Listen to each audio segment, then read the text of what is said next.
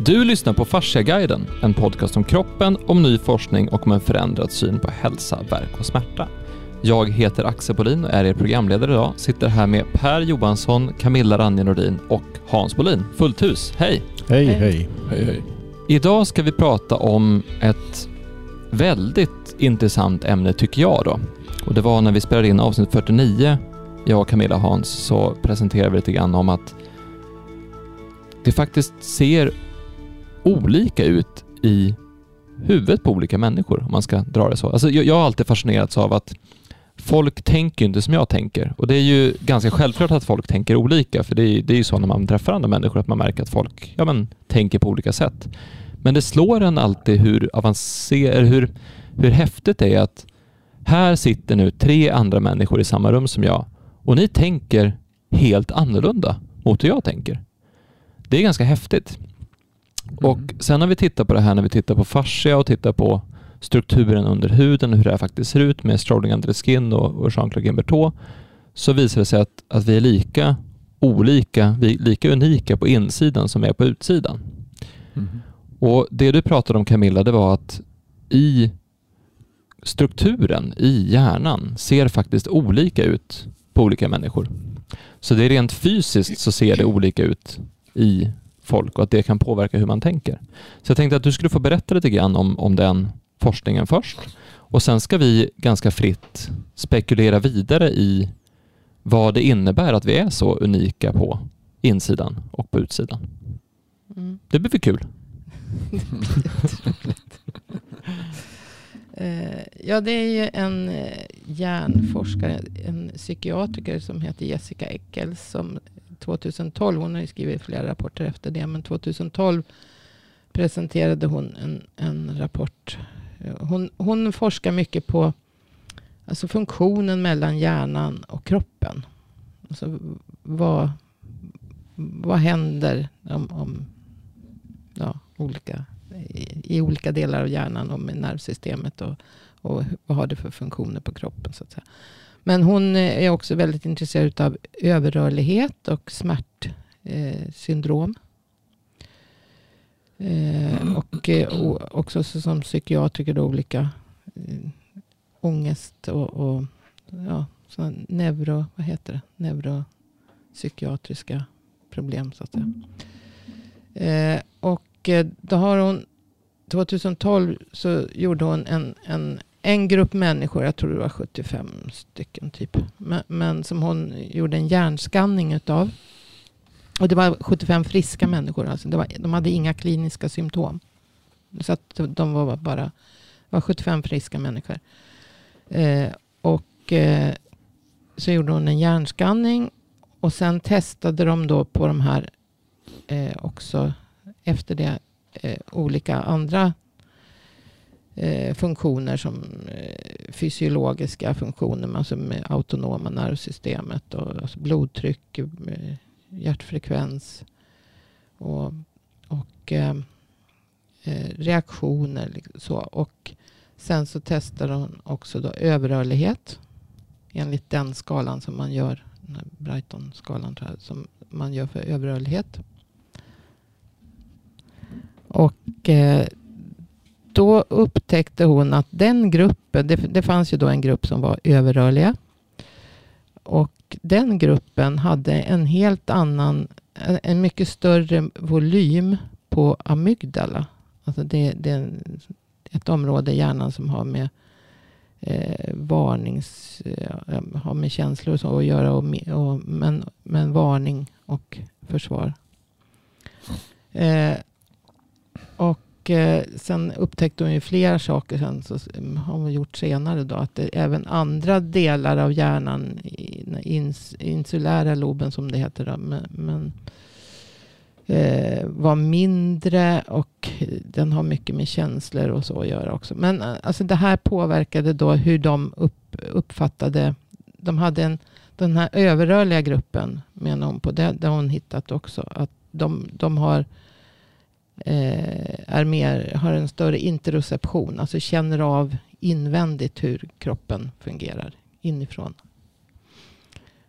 Och det påverkar ju också då deras eh, fysiologiska eh, svar så att säga att, att autonoma nervsystemet fungerar inte helt fullt intakt. Men på de här, det här var ju friska människor.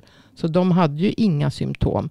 Men hon sa att de låg ändå på en, en skala nära eh, mer åt ångest, panik så att säga. Fast de hade inga sådana såna kliniska symptom överhuvudtaget. Men med alla tester de gjorde.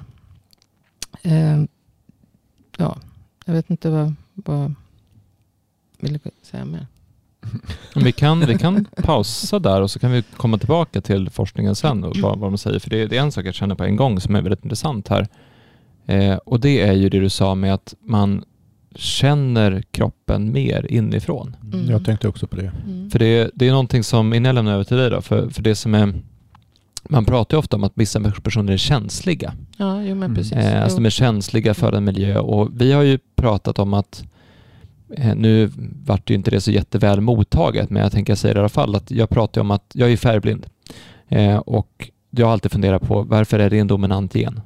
Alltså vad är det egentligen vad är det för fel på mig, tänker man då. Men, men då, då visar det sig att färgblindhetsgenen är en väldigt användbar, en användbar synvariation för om man var ute och jagade i jägar-samlarsamhälle. Så det är viktigt att det finns någon i gruppen som är färgblind, för att se de nyanser av grön på ett annat sätt än vad, än vad andra gör. Och då kan man tydligen se saker på ett annat sätt. Då. Mm. Den är väl inte dominant? Så den sitter väl i, den i X-kromosomen? Om, om, ens mm. om ens morfar är det så är det 75 procent ja, att jag blir det. Den sitter i X-kromosomen. Precis, mm. så den är, ju, den är stark på det sättet. Så både jag, min bror och de tre kusiner på morfars sida som är män, alla har blivit färgblinda. Mm. Um, men hur som helst, och då pratar vi om att det här med, med överrörlighet som också är genetiskt på många sätt, att det också måste vara någonting, det kan inte bara vara negativt, det måste finnas Nej. någonting positivt med det. Eh, och då, där har du ju direkt den här att det är känsligt, att man är känslig. Mm. Problemet är väl, och det är väl kanske där du kommer komma in på är att i vårt samhälle, i vår kultur, så är ju inte känslighet någonting som är bra, utan oftast någonting man kanske ska trycka undan. Därför att är du för känslig i vår kultur så kan du nästan bli galen. Mm.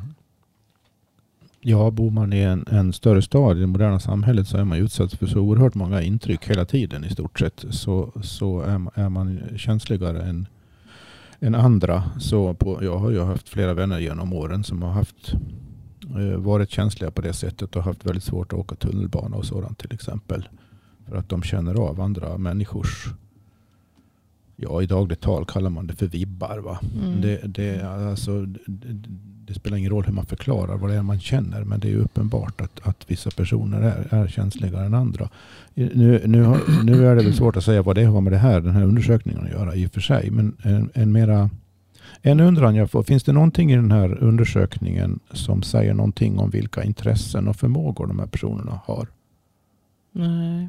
För att det hade varit det var, intressant nej, det att var veta. Bara en, en kort, den där var väldigt kort den där. För att just de, det, just hon ville bara undersöka just strukturer i, i hjärnan då. Och, och, eh, för det var första gången de hade gjort det. Och ja. jämföra det då med eventuell överrörlighet. Men, men vad, apropå känslighet, om jag bara säger det, annars skulle man glömma bort det. Mm, för att i en annan rapport som hon eh, har gjort senare så har hon också studerat just hur, hur de här personerna, alltså samma grupp av människor, överrörlighet med, med den här starka interoceptionen, eh, eh, reagerar på bilder med arga och ledsna, eller arga och ledsna bilder så att säga. Arga, ledsna ansikten eller ledsna, alltså arga människor som är arga eller ledsna på något sätt.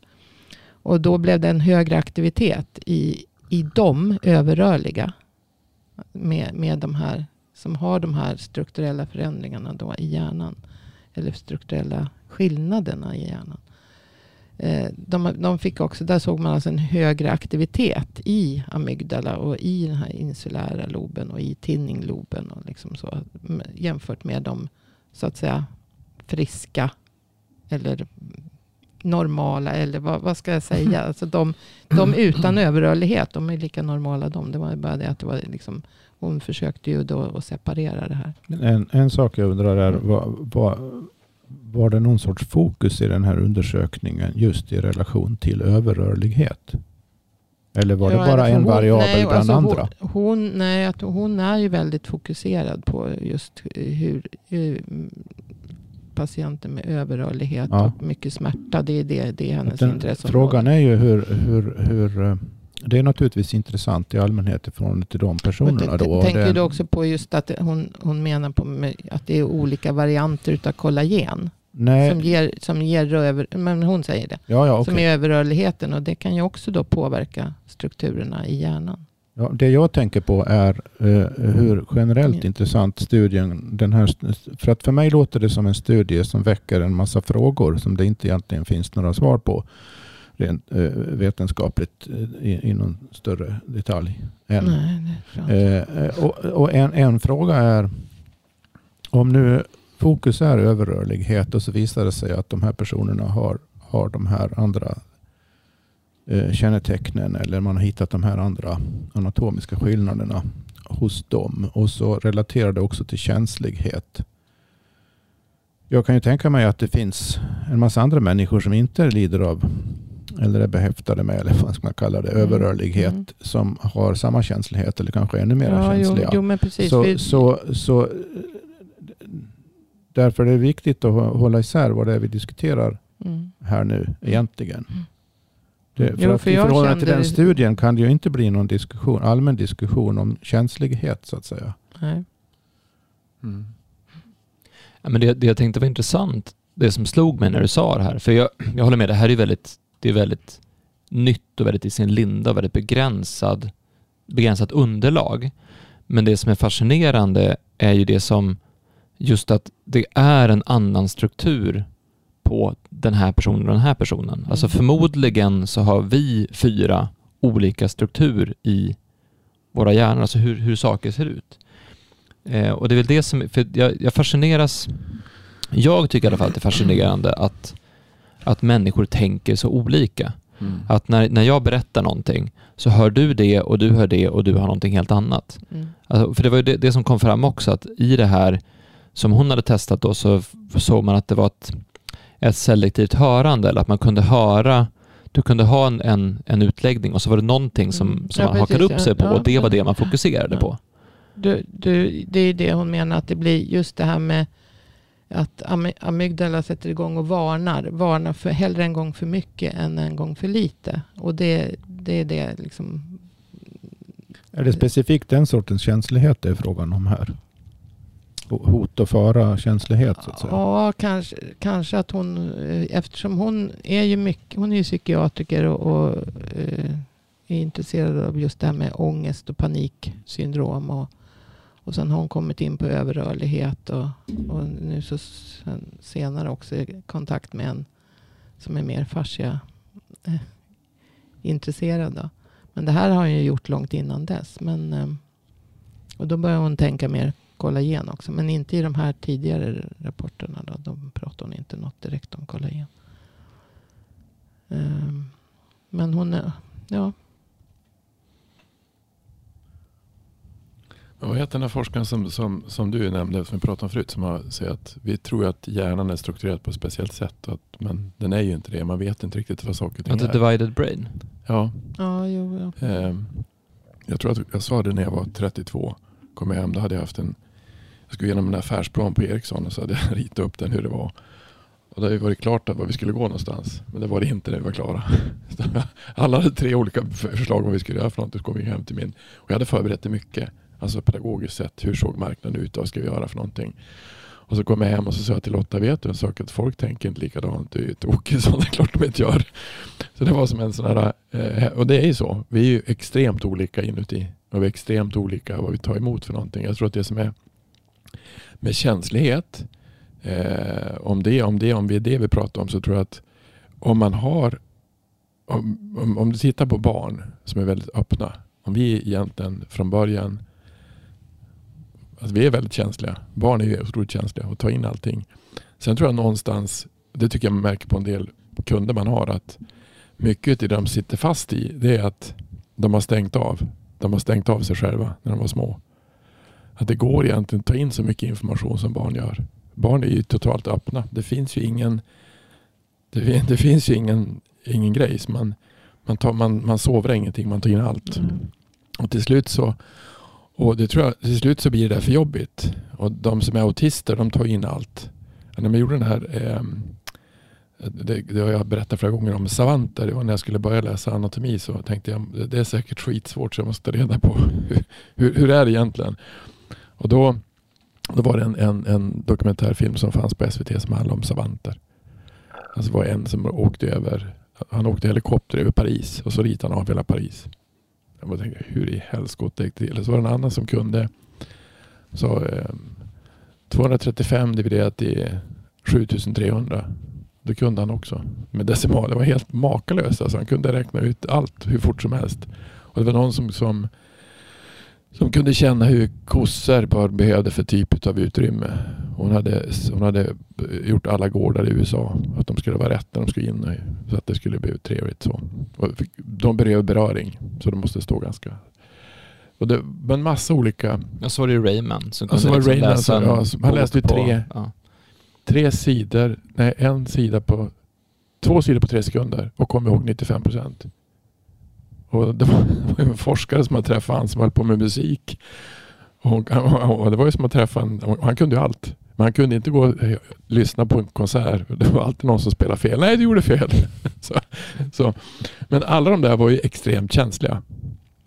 Eh, och då såg man ju också i den dokumentären, för jag minns att du visade den för mig, jag varit också helt hänförd, alltså hur, vad människor egentligen kan göra. Eh, och då visade den hur, hur just de elektriska impulserna i, i hjärnan åkte annorlunda. Alltså hur aktiviteten i hjärnan var annorlunda på de här människorna ja. jämfört med någon annan som man undersökt.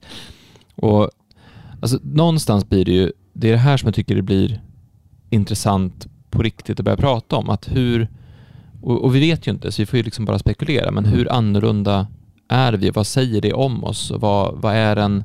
Vi har ju pratat mycket om vad är en kropp? Vad är sinnena? Vad är känsel? Vad är hörsel? Vad är människans potential? Mm.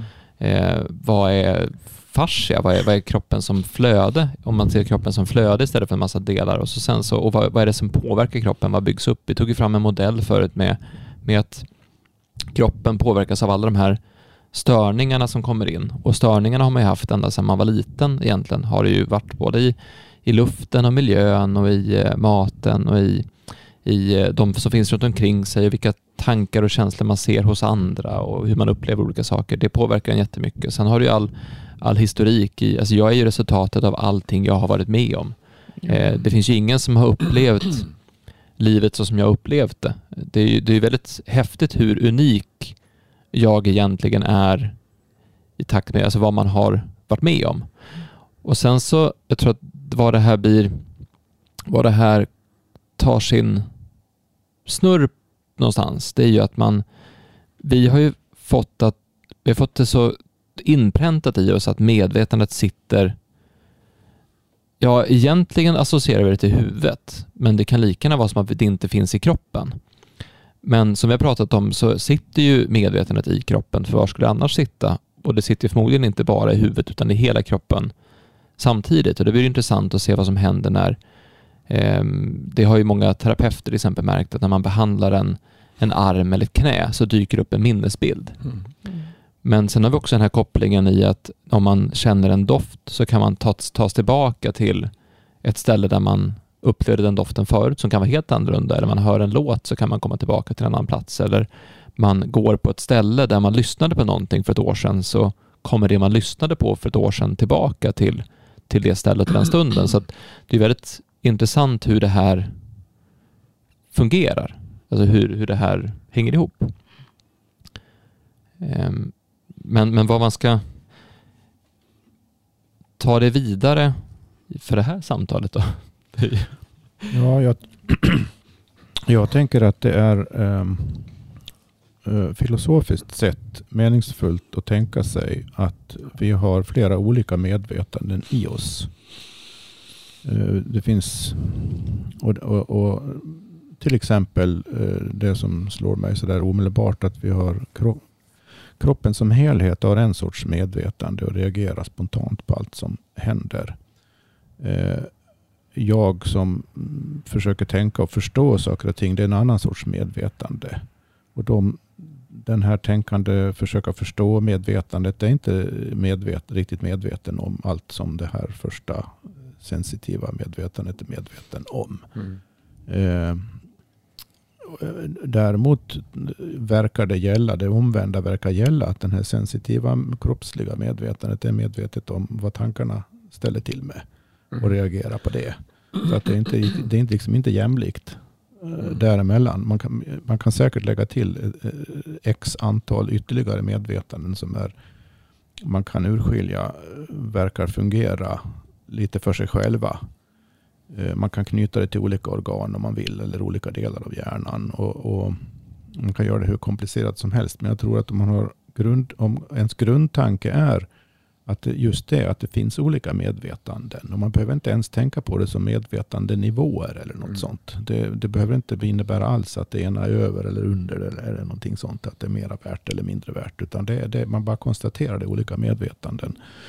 Det vill säga olika förnimmelser egentligen.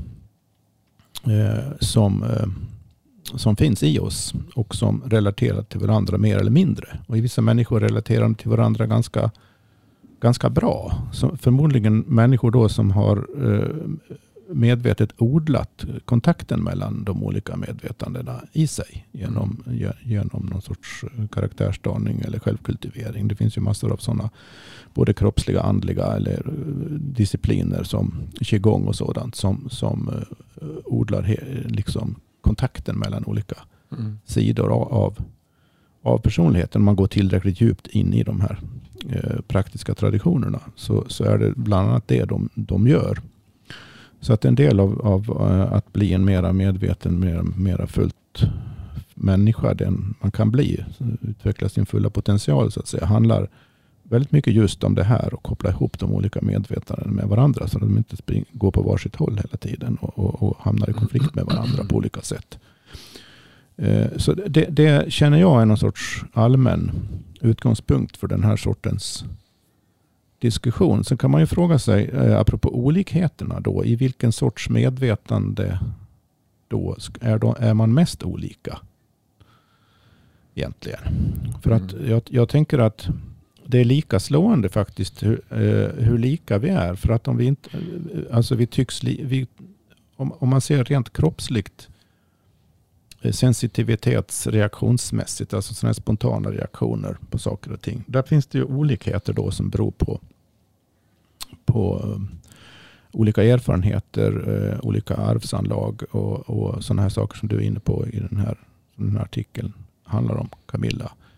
Eh, den sortens olikheter gör ju att man i och för sig reagerar då olika på olika saker. Eller en sorts medvetande, oavsett vilket man blir intresserad av, reagerar annorlunda än andra människor. Bara för att en, en, ens funktionsapparat, vad vi ska kalla det, eh, är, är olika. Men samtidigt, frågan är, är olikheten på den nivån mera en fråga om olika sensitiviteter med olika styrka och olika intensitet.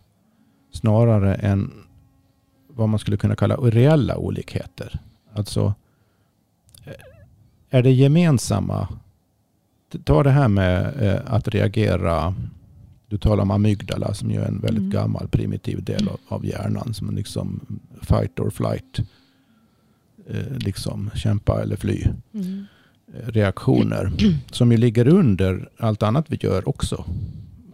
Den- är ju liksom aktiv hela tiden. Mm. Och den reagerar eller mindre, mer eller mindre känsligt i olika situationer för olika människor. Så där är det olikheten. Men själva typen av reaktion är ju likadan. Mm. Mm. Eller hur? Mm. Så där har du både olikhet och likhet på samma gång. Och det, likheten gör att vi kan förstå varandra egentligen. Mm. Olikheten gör att vi eh, på ett plan kan vi förstå varandra och prata om det här. Vi kan, vi kan konstatera att ja, den här människan blir, blir mycket lättare rädd än den här andra människan. Och det vet den människan själv om också som regel. Så där har vi en olikhet. Men själva rädslan som sådan kan vi relatera till allihopa. Mm. Och förstå att den är av olika intensitet. Mm. Så på det sättet så, så kan vi, när vi talar om sådana här saker, eh, om vi vill komma vidare så att säga, först enas om vad är det vi pratar om här egentligen. Mera detaljerat. Och jag tänker också på en sån, sån här, eh, som jag kände att du på något sätt eh, hade i bakhuvudet Axel, när du sa hur olika vi är. Eh, och, och, och jag tänker ett sam samtal, när man pratar med någon och diskuterar någonting och byter tankar. Så vissa kan man försöka prata med och byta tankar med och, och det går inte. Mm. För att man, man tänker så himla annorlunda. Inte bara att man tänker annorlunda, men alltså olika basreferensramar och Mm. kunskaper. Och, och, så att liksom ord, använder olika ord och liksom allting blir fel egentligen. Det är svårt att få kontakt. Andra går det ganska bra att diskutera med hit och Mm. dit, men man känner ändå, de fattar ändå inte riktigt vad man menar. Så att det Mm. blir liksom, man måste förklara allting väldigt noga. Men vad menar du med det där? Och så får man förklara och så blir det världens diskussion. Man kommer liksom egentligen, känns det som, då för mig, om jag relaterar till mig själv, här, det känns inte som man, okej man kan ha en livlig diskussion, men det känns inte som man kommer någon vart i alla fall. Mm. Sen finns det personer, enstaka personer då, det är ganska få i min erfarenhet i alla fall, som där det problemet inte finns. Utan det finns, det är någon sorts, fast man tänker olika, fast man för in lite olika perspektiv i, i samtalet så, och olika erfarenheter, så behöver man inte förklara någonting för varandra. Utan det bara flyter på och det ger upphov till någon sorts tredje insikt som man inte kunde få själv. Den, den sortens relation känner jag att du och jag har till exempel. Axel. Att vi, vi, vi, vi, vi är så olika på så många sätt och det skulle kunna bli en jättelång lista på det. Men vi har ju som regel inget problem att, att zooma in kring någon sorts gemensamt eh, ämne kan vi kalla det och sen springa vidare utifrån det. Så där har du också sådana här eh, skillnader, typer av skillnader och likheter. Det, det, det här är bara observationer, grund, grundläggande observationer. Allt det där är relevant. Mm. Och sen, sen tycker jag att det på ett sätt är trivialt att konstatera att det här återspeglar sig i olika hjärnstrukturer och så vidare, olika kroppsliga strukturer. Det, det är självklart att det är det. Om, om, om själ och kropp hänger ihop så är det klart om själarna är olika, eller psyket eller vad vi nu vill kalla det, ja, är olika så är det klart att det blir olika på den fysiska aspekten så att säga blir olika också. Så, så det i sig är, är, är ett trivialt konstaterande.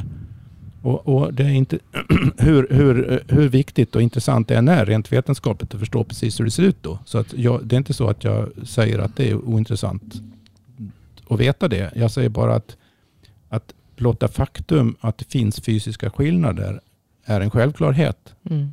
att det finns och i sig inte intressant. Eh, Och, och från, från, från en sån här mer allmän diskussionssynpunkt då, för forskarna är det ju superintressant och ska vara. Va? Så att det är viktigt att skilja på det också.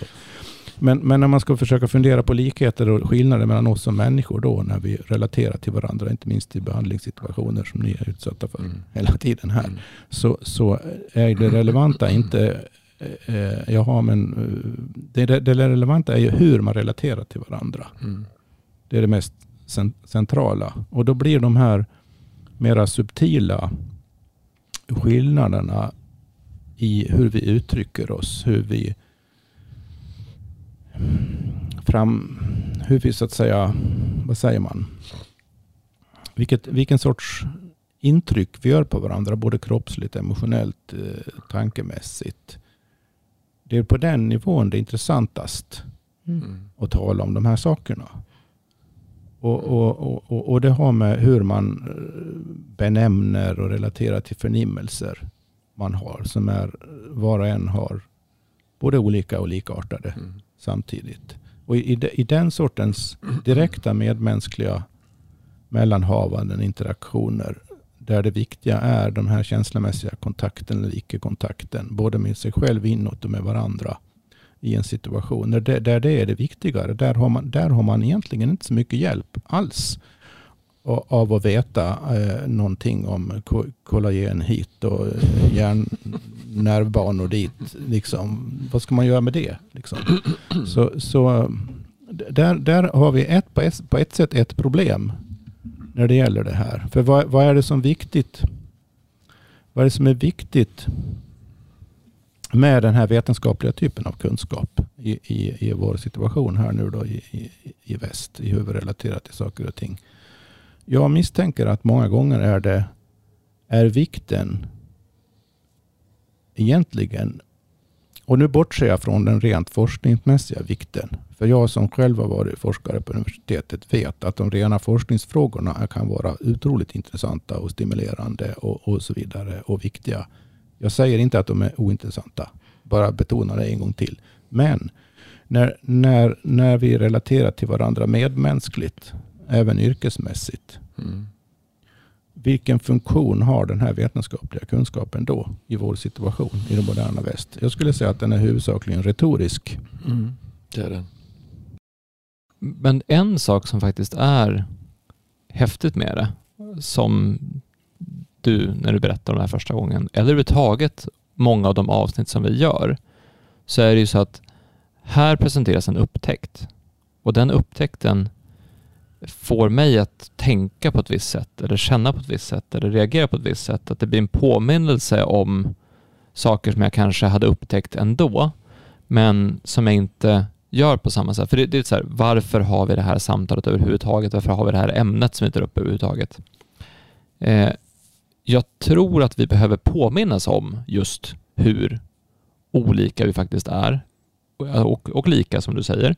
För att om jag förstår att du inte alltid tänker och känner som jag, att du kan reagera på någonting på ett annat sätt än vad jag reagerar på någonting, då ökar det min förmåga att kunna relatera till dig. Att försöka sätta mig i, det ökar min förmåga till empati. Att jag kan sätta mig i dina skor om jag förstår att du faktiskt kan tänka annorlunda. Att försöka se saker ur ditt perspektiv och från dina ögon. Och det gör det ju lättare för mig att, att kanske inte bli irriterad för att du inte förstår vad jag säger. Eller att titta på det med en annan typ av ödmjukhet eller en annan typ av omtanke, eller en annan typ av kärleksfullhet eller att, att man... För det, när du då gjorde din presentation Hans och så sen så, så såg du att men, folk tänker ju inte som jag. Nej. Då kan man ju bli frustrerad. Jag varit jätte, jag jätte, jag tagen på sängen. För jag tänkte att jag hade gjort så jävla bra presentation. Tänkte, all, och det var, de får åt he, helt olika håll. Det där har jag också varit med om flera gånger. Och jag bara, vad är det för något? Vad är jag någonstans? Är jag på zoo eller vad är det för något? Jag tyckte det var... Ja, vad sa du? Nej, för för det, det är väldigt ödmjukande också för att jag, jag brukar göra så när jag håller föreläsning så brukar jag försöka se till att jag, jag försöker känna av att alla som är i rummet börjar tala samma språk Ja. eller börjar ha samma bild eller börjar ha samma... Att nu, nu, och det där kan vara jättesvårt när folk kommer in med helt olika grundförutsättningar. Alltså när, man, när man alla tänker olika Mm. och har olika bakgrund, olika intryck, olika inställning till att man är där. Så börjar vi först med att samla folk. Okej, varför är vi här? Vad, är det vi, vad är det vi gör här? För man får alla att sitta i samma båt så att liksom den biten är klar. Men sen så gäller det att få alla som är med i rummet att, att acceptera, ac- acceptera samma grundpremisser för det samtal som man ska ha, eller den Mm. upplevelse man ska ha. För att när det händer, när vi, som du sa Per, att när vi har samma, samma bild eller samma, samma grundton eller samma, samma vaguston som du har pratat om Camilla, när, när det finns samma enighet kring, ja men det här gäller i det här sammanhanget. Lite som när man ska se en film och så sen så sitter man och ser en film och så accepterar man premisserna för filmen. Ja, men nu är vi ute i rymden och åker. Då måste ju alla acceptera att vi är i rymden och åker och det är premissen för filmen. För skulle man säga så här, man kan inte åka i rymden, då skulle det bli jättekonstigt att se Star Wars till exempel. Meningslöst att titta på. Ja men det blir totalt meningslöst. Så då, Nästan men, alla filmer överhuvudtaget blir det. men om man fångar det, om man har ett rum där alla, okej nu, nu, nu är vi här. Nu, Mm. för, I alla fall för idag så tror vi på det här. Mm. Och då blir det, då händer saker. Då kan man ha andra diskussioner, då kan man ha andra... Mm. Och det där är viktigt att förstå hur, hur vi är lika och hur vi är olika i val, varje relation till varje människa. För att Hans, när folk kommer till dig på behandling, då kan ju inte du du kan inte köra över dem med dina åsikter. Jo. jo, jag har en timme för jag vad jag vill. Nej, det kan man inte göra. Ja, men du måste vara lyhörd till vem det är som kommer Ja, och möta dem där de är. Ja. Och Det- hur, hur blir det? För då har du ju sett många olika sätt att tänka på. Väldigt Mm. många olika människor. Det som från början var så att det, det, som är fascinerande egentligen, det är hur enkelt det är egentligen. Alltså vi är likadana, fast extremt olika. Och vi, alltså, när man förstår hur unika vi är, för det, jag tror att den första grejen som jag, jag tror jag nämnde förut, det var den här forskaren Masaru Emoto, han, han hörde ju, det finns ju en, en, en liknelse som finns som alla känner till. De flesta känner till att det finns inte ett snökorn som faller ner på jorden som är likt ett annat. Det är helt sjukt. Och jag är från Norrland. Det är mycket snö. Det, det blir som att, det är ju magiskt. Alltså inget snökorn likt annat. Och vi består av vatten. Vad händer där uppe? Vad är det som gör att det blir så olika? Och det är det som är så fantastiskt att egentligen så lever vi i en värld, en verklighet som är totalt olika hela tiden. Fast vi tror inte att det är så. Men just snöflingorna här är intressant. för att det finns Anledningen till att de är olika är vissa grundläggande fysikaliska principer för hur de bildas. Och de är lika. Ja, de är lika. Ja, ja. Så det, det, är ju, det är en intressant eh, förhållande här mellan likhet och olikhet. Alltså på en nivå, alltså, man skulle kunna säga programmet för hur en snöflinga bildas. Det är ett väldigt kort, kort, enkelt program. ja. Men resultatet av, av, av, programmet blir att varje flinga blir olika. Och så, så tror jag det är med mycket av sånt vi, vi pratar om om här. Det är lite det jag hade i bakhuvudet också när jag sa att det, det är både likheter och skillnader. Och det, det likheterna på den djup, liksom underliggande nivån så att säga. Mm.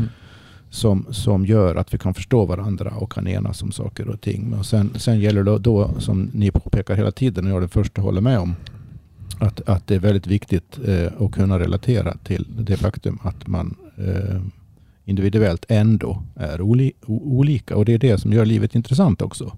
Att å, ena sidan, är, å, å ena sidan är vi så olika så att vi, det är intressant att träffa varandra och prata för att upptäcka varandra. Liksom. Och sig själv i det då. Det, det, det är det som gör det intressant. Samtidigt hade vi inte kunnat göra det om vi inte hade varit tillräckligt lika för att kunna prata med varandra och, och, ja. och, och känna, känna av varandra. Va? så det, att det, det är liksom den dubbelheten som, som är, är, ja, li, det är det som är livet helt enkelt. Ja, och det luriga om du tittar på det, alltså man, alltså man, man försöker göra det, se vad folk varit med om. Alltså det är som att titta på en film. Och det kan man ju prova och testa att göra om man tycker att det är roligt. För det är klart att det finns. Filmen finns ju i kroppen. Men det är inget roligt för det är samma. Alltså det är inget, vi tror att vi är unika. Men vi är med om samma upplevelse. Det unika är att jag har varit med om den upplevelsen själv inuti. Inte vad jag var med om utan hur jag reagerar på den.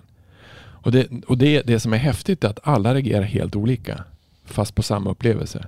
Det är det som är, alltså egentligen kan man säga att kroppen är som en om du skulle säga snöflingan så säg att den har en, säg att kroppen eller du har en, en, vibration i dig som är unik, ditt DNA. Och det, det är förmodligen en svängning som är, vad, vad svänger DNA i? Och någon, någon hertz. Men den är ju likadan för allihop. Fast din svängning är lite annorlunda än vad min är. Och din är lite annorlunda. Och, och det, alltså, fingeravtrycket är annorlunda, är helt unikt. Så lika unikt som vi in, utanpå är vi inuti. Och det är när man säger det till folk, förstår du vilket under du är? Alltså de flesta som är, Åh, det är inget bra och skit och hit och dit. Alltså de, många som har ont har ju hamnat i en, i, en, i en dålig melodi. Det är inget trevligt, eller hur? Om man ska byta den melodin förstår vilken fantastisk människa det är. Det har aldrig funnits någon på jorden som du. Det kommer aldrig finnas någon på jorden. Det kommer aldrig finnas någon ser ut som du. Du är helt unik. Du är helt mm. fantastisk. Vilken enorm begåvning. Det är jag inget bra. jo, det har aldrig funnits någon. Och det är det som är det svåra tror jag egentligen. Det är att se att vi är faktiskt helt unika. Och, en helt, en, en, och allting sitter ihop. Det finns ingen separation mellan mig och kroppen. Jag är kroppen. Jag upplever allting. Jag är med om allting. Men det storslagna i det där är ju att, är vi, är vi sju miljarder nu eller? Ja, jag vet inte fler. Jag tror vi är ja, drygt sju miljarder. Så det finns drygt sju miljarder människor på jorden. Mm. Och alla är helt unika. Mm. Det är ganska, det är ganska storslagen tanke. När man också så här, om man tittar på när man gräver in i kroppen och ser hur, hur mycket det är som pågår, alltså hur mycket olika processer det är och hur, hur komplex, avancerad och häftig kroppen faktiskt är när man gräver in i den. Och så lägger man till att det är helt unikt och så har vi egna tankar, upplevelser och känslor och så vidare. Och så är vi så fruktansvärt många. Det är ju det blir väldigt storslaget ganska fort. Mm. Jag, jag vill lägga till en sak märker jag. Apropå det jag sa det här att en vetenskaplig forskning ofta får en rent retorisk funktion. Det, det, det gäller att inte missförstå vad jag menade där. För att i vissa lägen kan just det, och jag tänker det, det kan vara på ett personligt plan för vissa. Det kan vara, det är definitivt på ett samhälls, samhällsplan för oss allihopa. För att eh, det jag nu kallar det retorik, alltså att det betyder ju att eh, vetenskaplig kunskap om någonting ger en tyngd åt vissa påståenden som de inte hade haft om inte den här vetenskapliga kunskapen hade kommit fram. Det, det, är väldigt viktigt att inte underskatta vikten av det. Så att säga att någonting har på ett sätt, när man tänker eh, lite samhällsanalytiskt eller vad man ska säga. Säga att det har en retorisk funktion. Det betyder inte att det är eh, utan värde eller tomt på något sätt.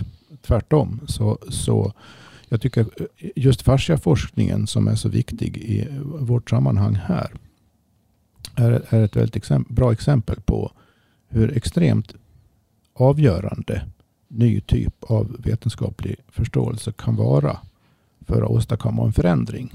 Mm. Och den, den funktion det har nu då här i både i, i verksamheten här och överhuvudtaget för förståelsen av, av människan och kroppen. Det är att man måste se till sammanhanget, kontexten. Och kontexten är vår moderna västerländska kultur som har byggts upp, som vi har pratat om många gånger, mm. på andra premisser. Alltså andra vetenskapliga eller kunskapsmässiga premisser än, än de som man märker nu blir nödvändiga att skifta till tack mm. vare fascia-forskningen.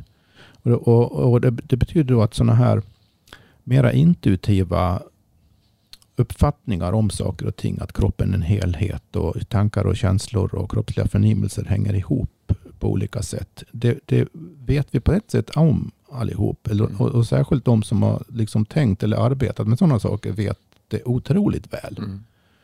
Men har, har nu då fram tills på senare tid egentligen inte i den insikten inte hjälpts av så som eh, den vetenskapliga eh, kunskapen till stor del mm. har byggts upp. Så att när det kommer nu, nu då ny forskning som har bedrivits på samma premisser på den här vetenskapen som, som inte riktigt förstår sig på helheter. Alltså det är ju ingen skillnad i hur forskningen bedrivs inom fasciaforskning och annan det. forskning. Det är ju samma, det är samma. samma sorts forskning. Eh, men när den sortens forskning då själv kommer fram till att, men vänta nu här, här har vi alltså ett organ i kroppen mm. som har de och de funktionerna. Mm. Och det går inte att förstå dess roll i kroppen. Vi kan titta, vi kan mikroskopera det här organet. Vi kan analysera mm. biokemin och alltihopa. Och vi inser att det här hänger ihop och det relaterar till alla andra organ i kroppen. Ja, men då måste vi skifta perspektivet mm. här. Då kan vi inte använda det här eh, reduktionistiska perspektivet lika helhjärtat så att mm. säga, som vi har gjort. Mm. Och, och, Då får ju den sortens upptäckt i de termer jag använder nu då en extremt viktig retorisk funktion. Mm. För att det kommer att stärka alla de här intuitiva kunskaperna mm. som vi redan har. Mm.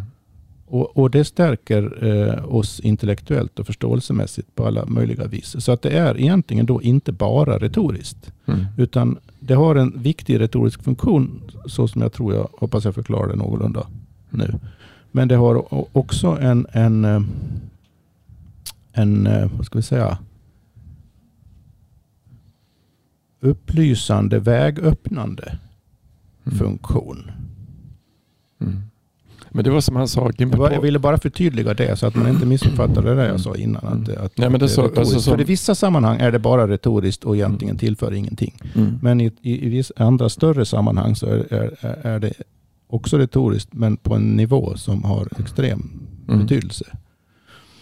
Men det är som, som, som Gimberto sa, som du sa också på när vi hade filmpremiären, att det här kommer ju, det kommer ju att ändra helt, alltså ta in andra saker i forskning. Alltså fysik, eh, alltså, eller, alltså, olika typer av fysik. Alltså man plockar ihop olika saker, matematik.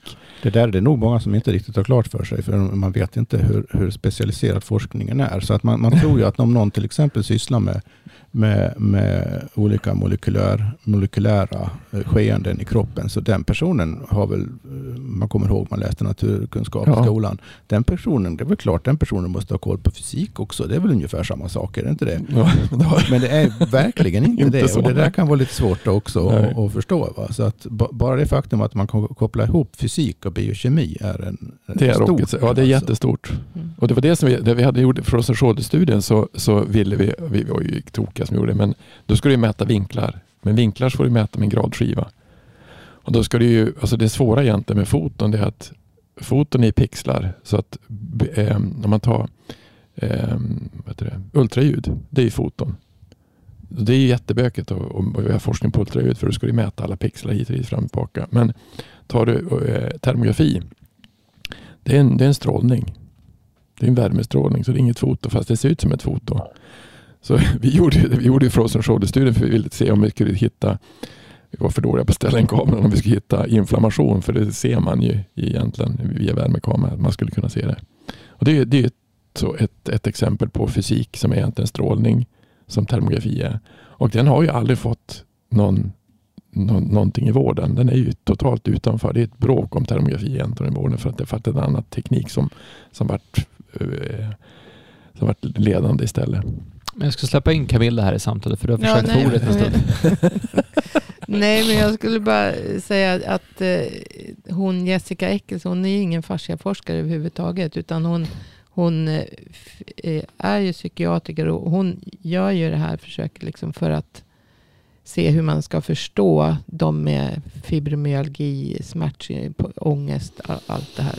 På, på, så att det här var ju något av hennes tidigaste Eh, forskning tror jag. På hennes, på, I början. Och eh, sen, sen fick hon ju kontakt med en tjej som själv är överrörlig och har haft väldiga problem. Men som är, har intresserat sig för fascia och gått över liksom med fascia. Så att sen hörde jag dem eh, prata, det finns den på YouTube. Eh, och då satt de och diskuterade just det vi pratade om förut. Vad, vad sker det under allt som vi utsätts för under livet? Alltså vad, vad, så att, och just det här med de här Eh, hon kunde alltså i den här tidiga rapporten då läsa de här, att det var mycket större volym. För det var, det var en tydligt större volym på amygdala hos de som var överrörliga. Även fast de var helt kliniskt fria från ångestsymptom. Men hon sa när man kollar vidare så, så var de mer på gränsen till att, att eh, vara mer nära den typen av psykiska symptom. Då, då.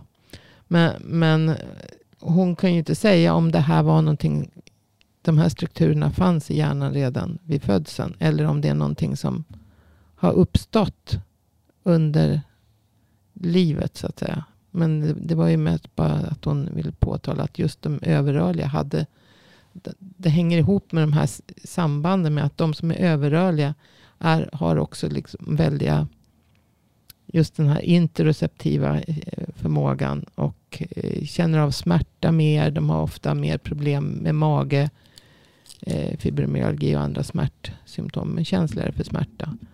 Och hon vill ju kanske få en större förståelse för det just i behandling av den här typen av eh, symptom. Då, så. Eller syndrom. Men just att, att man inte vet vad som, vad som händer när man utsätts för saker. För det var ju det vi, vi pratade om. Att mm. mycket av det som händer i livet gör ju att, att saker utlöses. Så att säga. Det blir med epigenetik och, och, och så. Att, att helt plötsligt så, så ändrar vi riktning. Det kanske är då som amygdala blir förstorat. Ja, mm. hjärnan generellt ombildas ja. ju hela tiden ja, på alla möjliga sätt. Mm. Så, så, att det, utan att veta någonting om just amygdala i det sammanhanget så är det väl inte omöjlig tanke. Hur, många, hur stor procent eh, av befolkningen har, har den här överrörligheten? Ganska, ganska stor procent. Jag kommer inte Var det 10 tror du sa va? För att, ja, det är ju mycket då. Ja, det är, så 10 procent är ganska, är Men det är ju väldigt många som är det och som kanske i och för sig vet om att de är överrörliga men som inte har några som helst kliniska symptom. Vi har ju en här till exempel mm. som inte har några som helst kliniska. Men däremot var lite intressant för när jag läste upp alla de här sakerna som Jessica Eckel sa att det här hänger ihop med överrörlighet. Och det är liksom dålig koordination, lite, lite klumpighet. Eh, alltså att, att man så att säga, inte kan koordinera så man tappar saker, man kanske snubblar. Och då så sa ja, check på den, check på den, check på den. Allt det. Stresskänslig, känslig för, för smärta eh, och, och ja.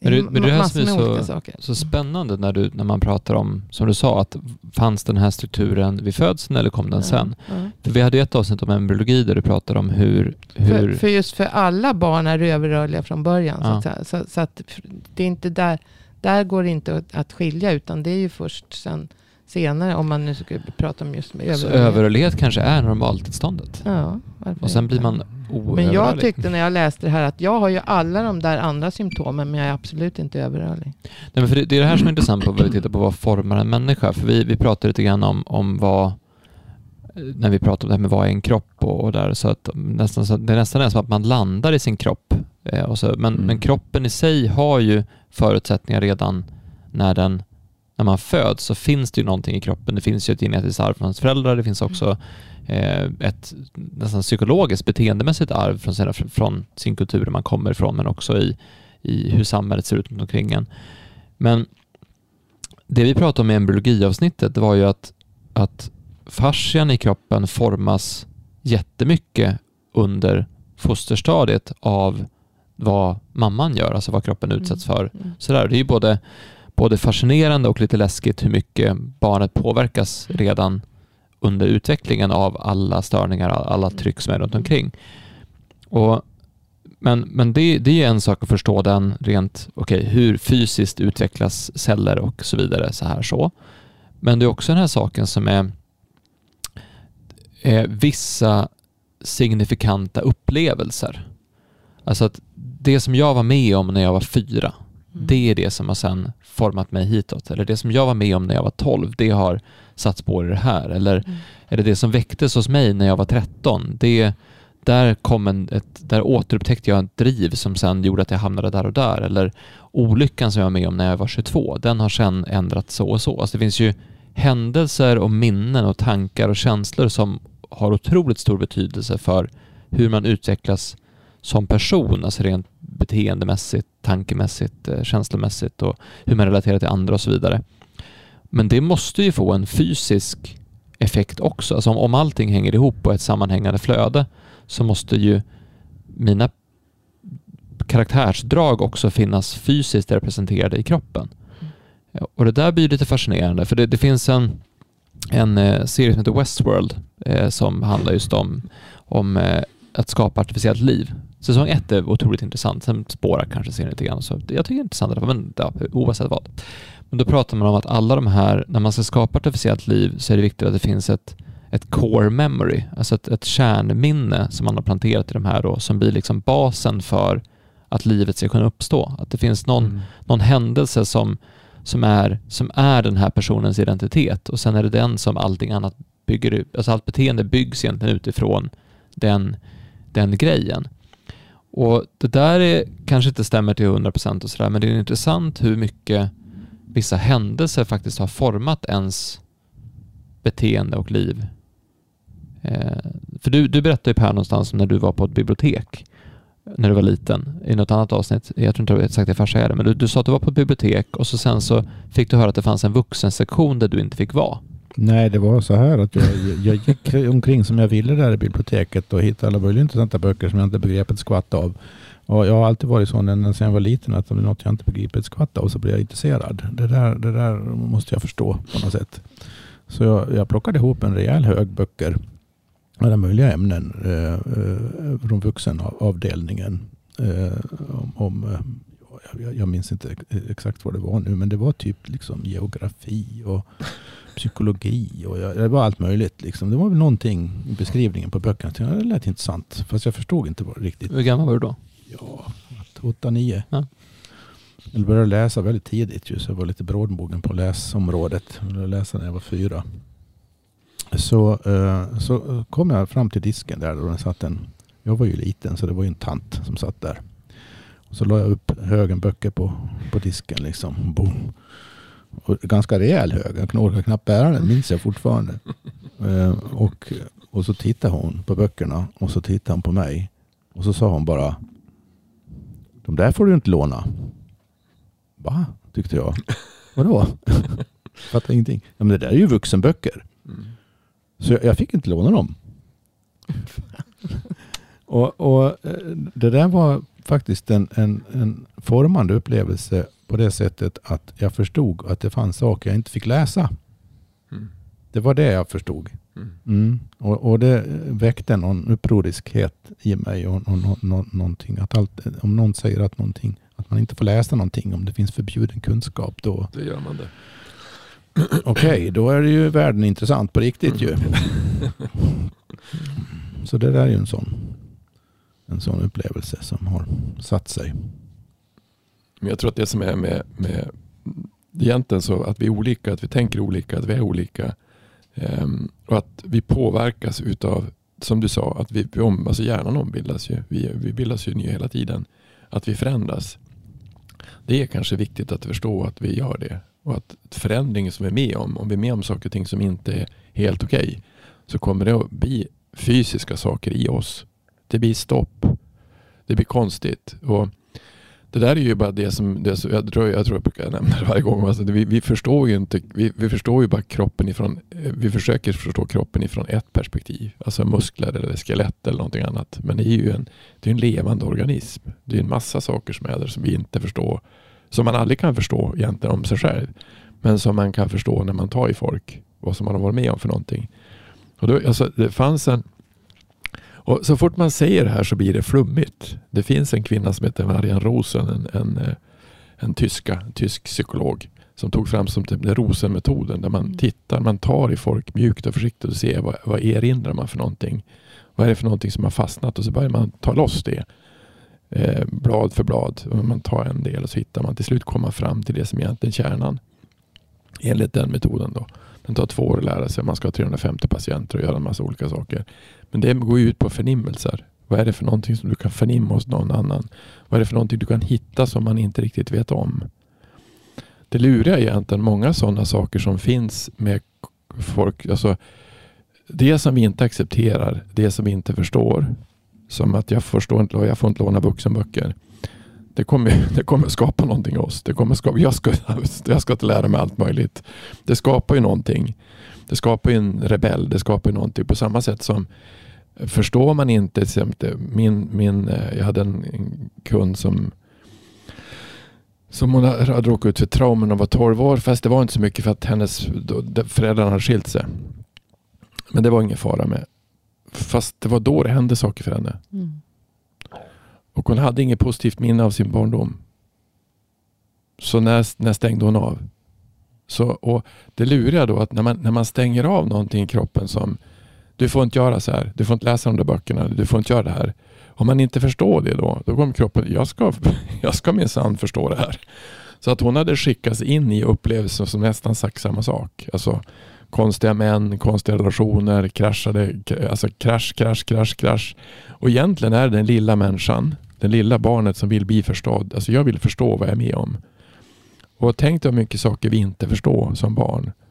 Och så sen så, alltså om du, jag tar Larsson, en kompis med mig, sa så att eh, det, det är ganska roligt när barn reagerar. En kompis med han hade hans son, han, han såg, han var kanske 5-6 år och kolla, kolla vilken tjock gubbe det går där bort. Nej men så får du inte säga. Men han är ju jättetjock.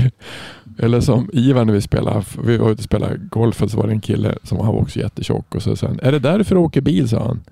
Ja, ja, ja, men jag har lite ont i kroppen. Ja, men du är ju för tjock. så, och så, så, sa han, och så tittade han på mig och sa, du, tittade han på honom och sa, du har ingen haka, sa han. så, och han pratade med honom, hur kan man vara sådär? Och hela tiden var han var fem, sex år. Till slut så kom han efter nio år. Jag jag, alltså efter nio år då åkte han hem. då var det nog. Han hade fått nog med sanningar. Och jag sa ingenting heller. Men varför är man sådär tjock pappa? Jag vet inte, så jag har ingen aning. Han mådde inget bra den gubben. Nej, det gjorde han inte. Ba- Barn är ju ganska, ganska De- fruktansvärda på ett sätt. De är totalt... Men, ja. Och så sen är det någon som säger så där får du inte säga, så där får du inte göra. Och egentligen, varför då? Alltså, det var som Lars sa, varför sa du åt han att han Ja men man kan inte säga så. Men han var ju tjock. varför, får jag inte, varför får jag inte se saker som det är? Nej, så får man inte göra. Det är det som... Eh, Men jag tror att jag faktiskt har hittat, jag hur ska man knyta ihop den här säcken då? Men det, det finns en säck här Jag att tycker knyta det här ihop. samtalet återspeglar våra olikheter ganska bra. Ja, men så här, för det finns en, en annan ny forskning som är väldigt intressant kring det här med tarmflora och tarmbakterier och så vidare. Och då, då har man ju sett att, att tarmbakterierna i magen faktiskt har en direktkoppling till hjärnan och till en grad att de kan, de kan styra beteende. Mm. Mm. Att det finns alltså det finns en annan eh, utomkroppslig vilja som sitter i din mage som kan säga åt dig vad du ska göra. Det här är ju lite, det här är lite läskigt när man tänker på det, men då, då var det, alltså då, som exempel sa de att om du, eh, om du föder den här bakterien med till exempel, eh, vi säger att du eh, socker, så här, du mycket socker, då kommer de här säga jag vill ha socker och då kommer du säga hmm, jag vill nog ha socker. Fast det är, det är egentligen bakterien i din mage som säger det här åt dig, men då är det så, den viljan är så stark att det någonstans faktiskt blir en, alltså det, det stör din egen, din egen förmåga att, att tänka klart. Och det, det här har man också sett med, med extremt drogberoende. Jag vet inte om ni har sett den här eh, Dopesick-serien, när det är någon som blir så beroende att han liksom, alltså han, det påverkar hela hans beteende, slår sönder eh, grejer. Alltså det finns ju vissa, vissa saker som vissa saker som får väldigt starka beteenden som egentligen är saker du egentligen inte vill, men det blir så starkt över det så. Och då ser man någonstans hur, hur någonting fysiskt i kroppen kan vara så starkt att det påverkar ens beteende. Och någonstans har vi pratat om en massa saker om hur tankar, känslor, upplevelser, saker man har varit med om faktiskt sätter sig i ens kropp. Och när det sätter sig i ens kropp så kan det här påverka ens beteende. Eh, och när det påverkar ens beteende så påverkar det ens vanor. Och då, det där blir ju modellen som förklarar hur svårt det kan vara ibland att bryta ett sjukdomstillstånd eller bryta ett oönskat, en oönskad tillvaro. Därför den sitter liksom, om jag har gått runt med smärta väldigt länge så sitter det rent fysiskt i min kropp, men inte bara i min kropp, det sitter i mitt beteende, i mina vanor, i allting jag gör varje dag kommer från det här, kommer från hur min kropp har mått under ett visst antal år. Alltså det blir så otroligt Mm. konkret fast i det. Eh, det är ena aspekten av det. Den andra aspekten av det är ju att det där går att ändra med en annan riktning. Mm. Så att om jag har en riktning som jag går efter, jag ska hit, jag ska till frisk eller jag ska till levande eller jag ska till, till välmående eller jag har, en, jag har en vision jag vill följa. Jag har en, ett kall, jag har en... Det är viktigt är att det är en positiv motivation. Ja, Mm. Att, man är, att det inte är frågan om att man vill slippa någonting utan det är frågan om någonting man vill ha, man, positivt man vill ha istället. Ja, det är inte att jag, jag ska ta hand om mig själv för att jag måste. Det är att jag ska ta hand om mig själv för att jag vill. Jag vill må bra i min kropp. Jag vill leva livet fullt ut eller jag vill älska mig själv eller jag vill, jag vill vara... Alltså när, när den positiva motivationen kommer in i Jag det, vill kunna göra de här sakerna som jag inte kan nu. ja, Mm. när den positiva viljan kommer och den riktningen kommer, då kommer successivt även kroppen att byggas om mot den riktningen. Och det här sammanfattar lite grann det vi pratade om tidigare Camilla, det här med att, att vi blir ju vad vi äter rent Mm. bokstavligen. Mm. Alltså mina celler idag har producerats av det jag har ätit de senaste sju åren. Eh, du blir vad du gör. Min kropp är anpassad efter att det jag gör varje dag. Men du blir också rent fysiskt de, de upplevelser du går runt och bär på och de tankar och känslor som du har. Och då blir det plötsligt inte alls flummigt, Mm. utan det blir jättekonkret.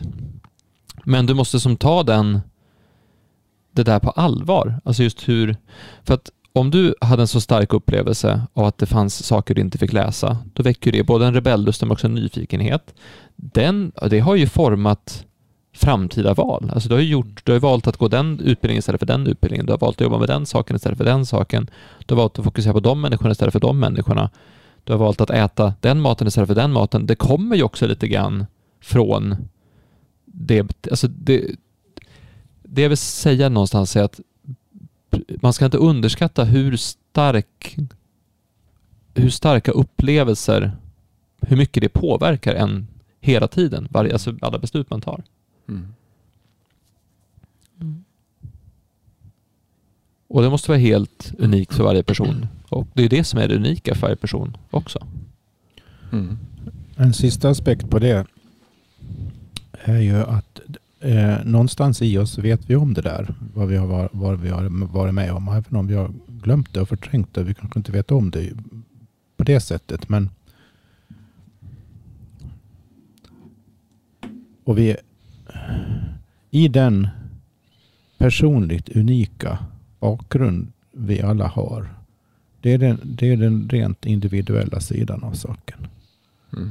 Sen är vi lika mycket allihopa också har en annan sida som vill känna gemenskap och umgås och träffa andra.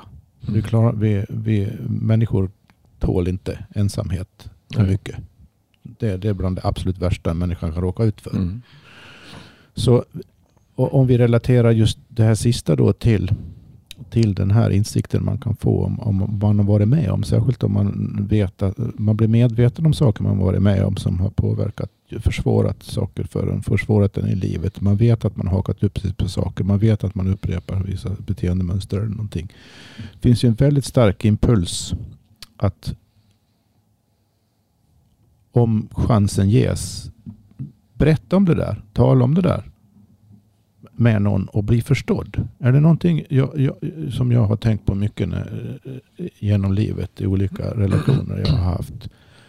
Så, så kan jag se, eh, och jag menar nu allt från parrelationer till föräldrarelationer, till syskonrelationer, till vänrelationer, alla sorters relationer. Det, liksom, det finns ingen relation som är annorlunda än någon annan eller just det här. En väldigt stark impuls jag känner att många människor har är att man vill bli förstådd. Mm. Man blir besedd. Och man vill bli sedd. Mm. Och det, det jag tycker det är extremt intressant att relatera just till de här olikheterna. Mm. För att vad är det man vill bli sedd i, förstådd i? Det är ju Mm. just det som man själv upplever är olika andra. Mm. För man vet ju om också, särskilt de mera påträngande sidorna av den här olikheten. Vet man ju om att man är olika. Åtminstone har man fått för sig att man är olika. Mm. Och det kan andra. bli väldigt ensamt att vara olika. Ja. Det är ingen som Mm. förstår mig fullt ut. Ja. Och så har man massa hemligheter som man bär på. Det, därför det är en sak som är intressant i det här, när jag säger också att jag inte, inte glöm bort det. Eh, jag upptäckte att det är jätteviktigt att man får ut saker ur kroppen. Alltså att, jag, att om jag har tankar som snurrar runt så måste jag prata om dem och få ut dem.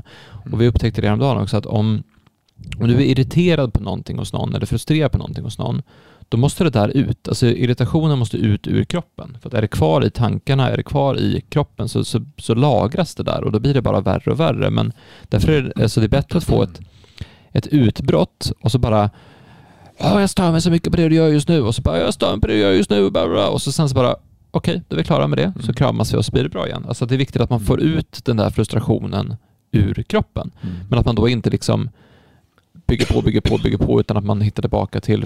Och där, där blir den här...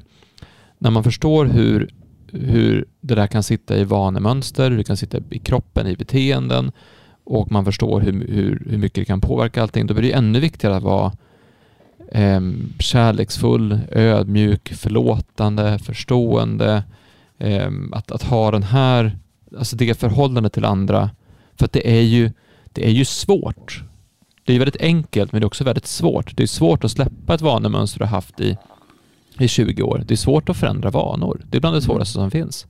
Men det som finns i alla människor som är lika det är ju, det är ju compassion, alltså, alltså till, till, tillhörande och försöka vara med och, och, och, och kärlek och omtanke. Det är, ju, det är ju faktiskt någonting som finns hos alla, de flesta.